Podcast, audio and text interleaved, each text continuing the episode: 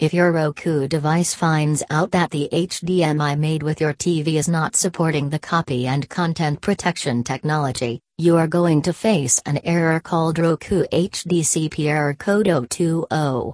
The error code is the 020, and along with the message, you are going to see that your screen might have gone purple. The problem can arise due to numerous reasons such as a bad HDMI cable or a connector. To get out of this error problem, call us at 1-888-271-7267